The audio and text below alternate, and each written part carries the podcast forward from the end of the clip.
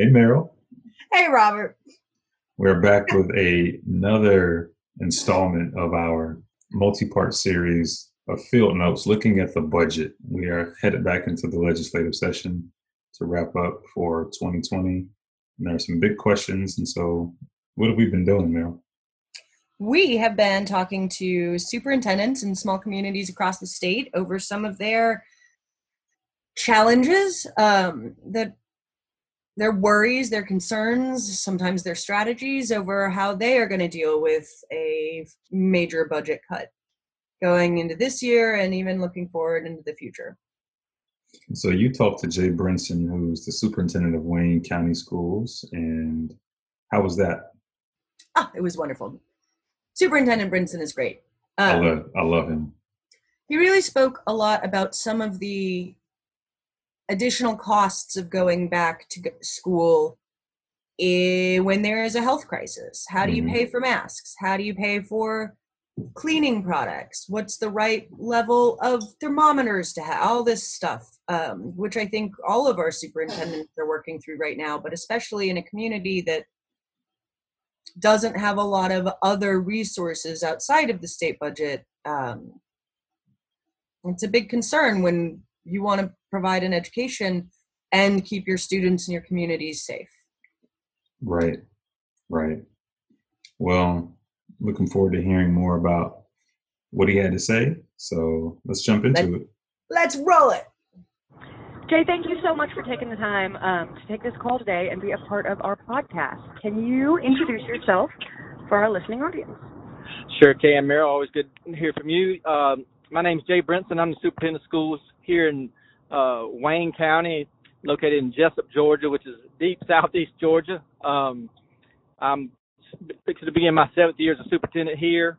Uh, I've actually been in this school system. This would be my 28th year. I'm actually graduated from Wayne County High School, so I've been. Oh, you're a lifer. Same, yeah, I've been in the same place in deep southeast Georgia basically my whole life. Um, we are so excited to have your voice on our podcast today. As you know, we're talking about um, the budget, the state budget cuts um, at the time of recording, uh, they haven't gone back in to complete the session, but we know that's coming up. And so we're hoping to get some insight as to how school systems are looking at these cuts and what some of the concerns and challenges are, especially in smaller communities. Right, and uh, yeah, you're, you're, right. The legislators have a have a tough job in, in balancing the budget. Um, that that's something they are required by law to do. Um, but I also will note that in their constitution it says that uh, the state of Georgia shall adequately fund public education. So that's the balance they're going to have to strike. Uh, we're fortunate in our area to have some tremendous uh, representatives on, on the House and Senate sides. Uh, so so we're fortunate there, and they work hard for us. But uh, it is concerning uh, to hear it's a plan for a 14% cut um, across our budget um, in our in our QBE funding, and also state grants, which is a whole other uh, concern because it kind of looks like uh, right now the the the talk is also cutting our grants, which you know in Wayne County we get what is what's called an equalization grant, which is a huge grant for us. That's uh, you know that's about that's over five million dollars, and it's a fluid amount this year to year based on a lot of different factors. But you're talking about you know you cutting QBE funding, which is 14% of uh, 36 million, and then you're going to take 14% of our grants, which is another you know 750 thousand dollars. That's you know, you're kind of getting double cut in our opinion. So that's concerning. So we're just trying to make plans. A lot of challenges with that. Well, and especially I know there's a lot of additional costs associated with reopening because of the COVID-19 crisis. Right, right, and you know, and of course, preparing a budget. Uh, you look at the revenue side, which is you know what I just mentioned. Our, our QBE funding is about 75% of our, our what we call revenue side, and of course, you had your, your expenditures on the other side, and you know, on this crazy uncharted territory we're in.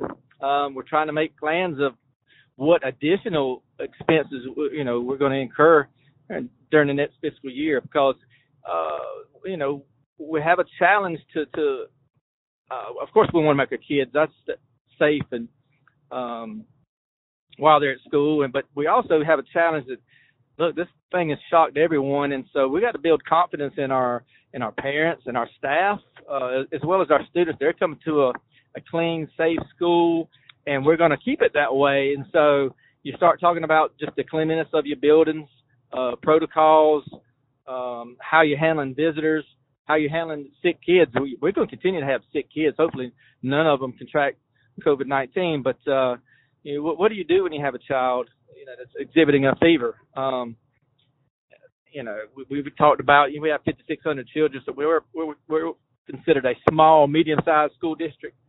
Uh, do you put thermometers in every classroom?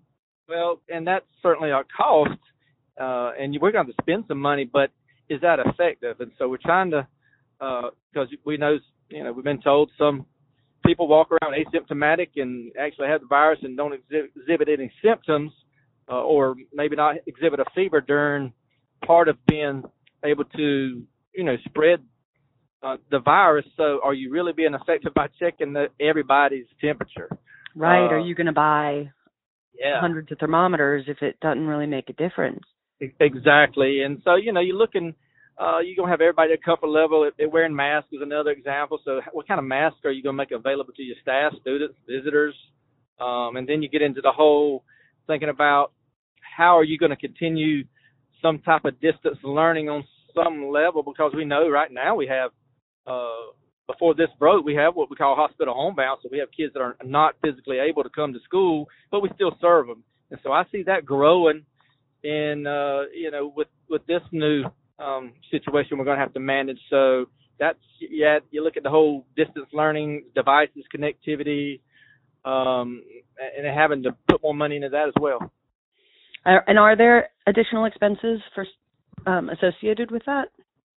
Absolutely. I mean, we're um, we're still not. We're a rural southeast Georgia, you know, school. We have a lot of pine trees, one big paper mill in our system. Actually, the, the school system's the largest employer. So our tax digest, it is what it is, but it looks a little different in, in Wayne County than it does maybe in in Cobb or Gwinnett. Um, and so we're still not one to one with our technology devices. Mm-hmm. And, mm-hmm. and to, and to be quite honest with you, even if we were able to give everybody a, a hotspot in a, in a Chromebook, we have parts of our county that you know they don't have a current service provider that covers their area, so that's not doing us any good too. So just just a lot of challenges to try to figure out where I don't know maybe we put a hotspot on a bus and drive it out there to you know our corner of the county where we have you know 30 students who reside, but again there's no connectivity at all. So, um, but we're planning for that.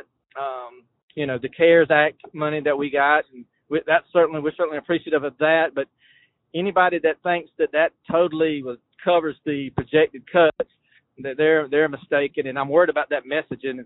Uh, is that well, y'all got whatever uh, for us it was a million and a half dollars, which sounds great, uh, and it's very much yeah, but it's it's not 14 percent though. no, it's not. It is not. It, it's about a, it's about a third of what our projected cut is. So uh, there you go. Um, still a deficit. So, so a lot of things to consider. Um, can I ask from a personnel standpoint? I know the majority of every budget is is personnel. Are y'all That's looking right. at? Um, I've heard about tiered systems of furlough days versus blanket furlough days versus not furlough days. Do you have any idea where that might land? I mean, I know Well, I know nothing. It's all up in the air still.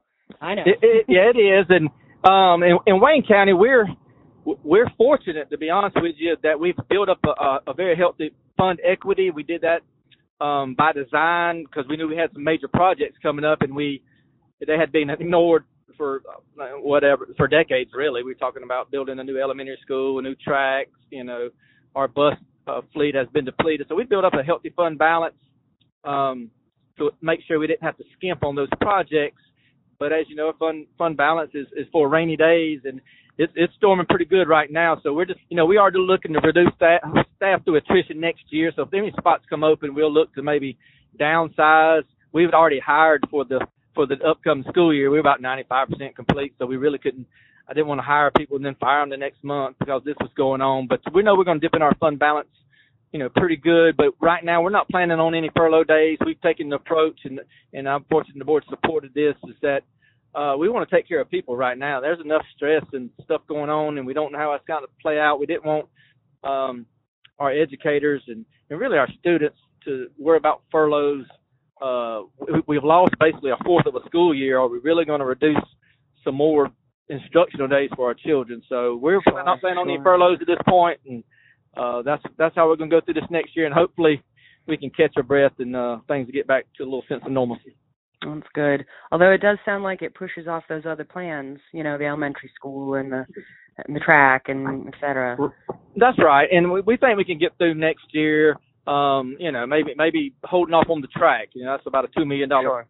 Sure. Uh, that's about a two million dollar project, and that's about ten furlough days. And so instead of uh, furloughing our uh, teachers ten days, I look at it as we're just going to hold off on the track for a little bit. That's we've gotten by the last twenty years with the one we have now, and we can go maybe another year or two with it. So Sounds good to me.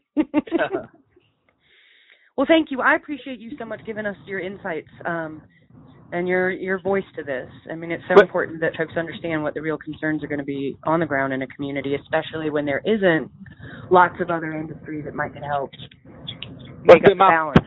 Yeah, it's been my pleasure, and I appreciate the work you guys are doing and, and getting the message out. I think it's important that everybody education is it's a business, you know, but we're we're dealing with people's money and their children. It's a very important business, and there's just so many uh, moving parts. The more the more people get more educated about how the education of children is managed and, and executed, the better off we're going to be. I agree wholeheartedly. Amen to that.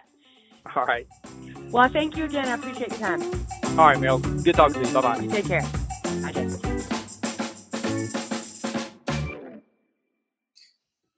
All right, Merrill.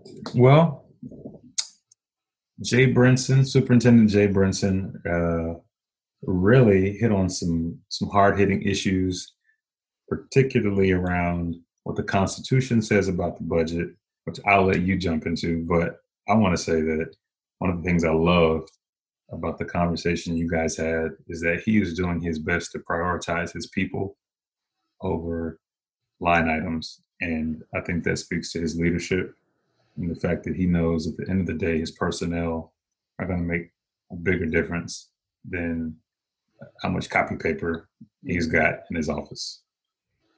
I think that is exactly right.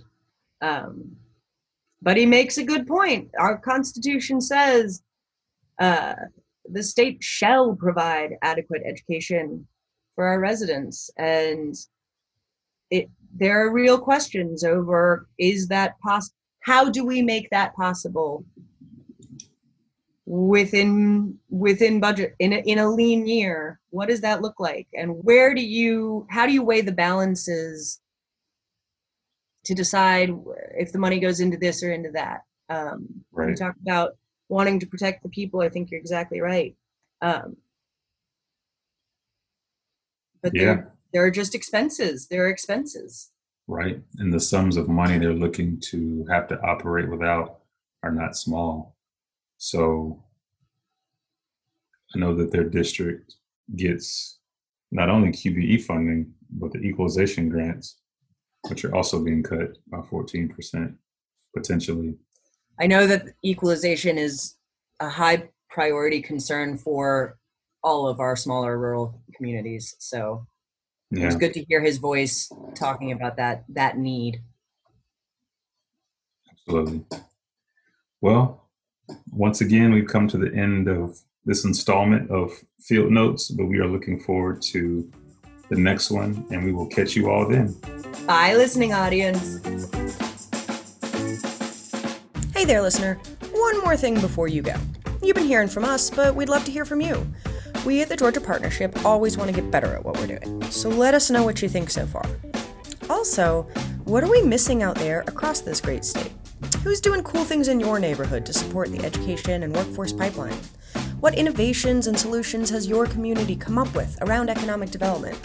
Are there some great partnerships between sectors like housing, health, transportation that are making a difference in your educational outcomes? We'd love to hear about them and spread the word about good work being done across Georgia. We hope to hear from you. Contact us, go to our website, gpee.org, and click on the Contact Us tab in the top right corner.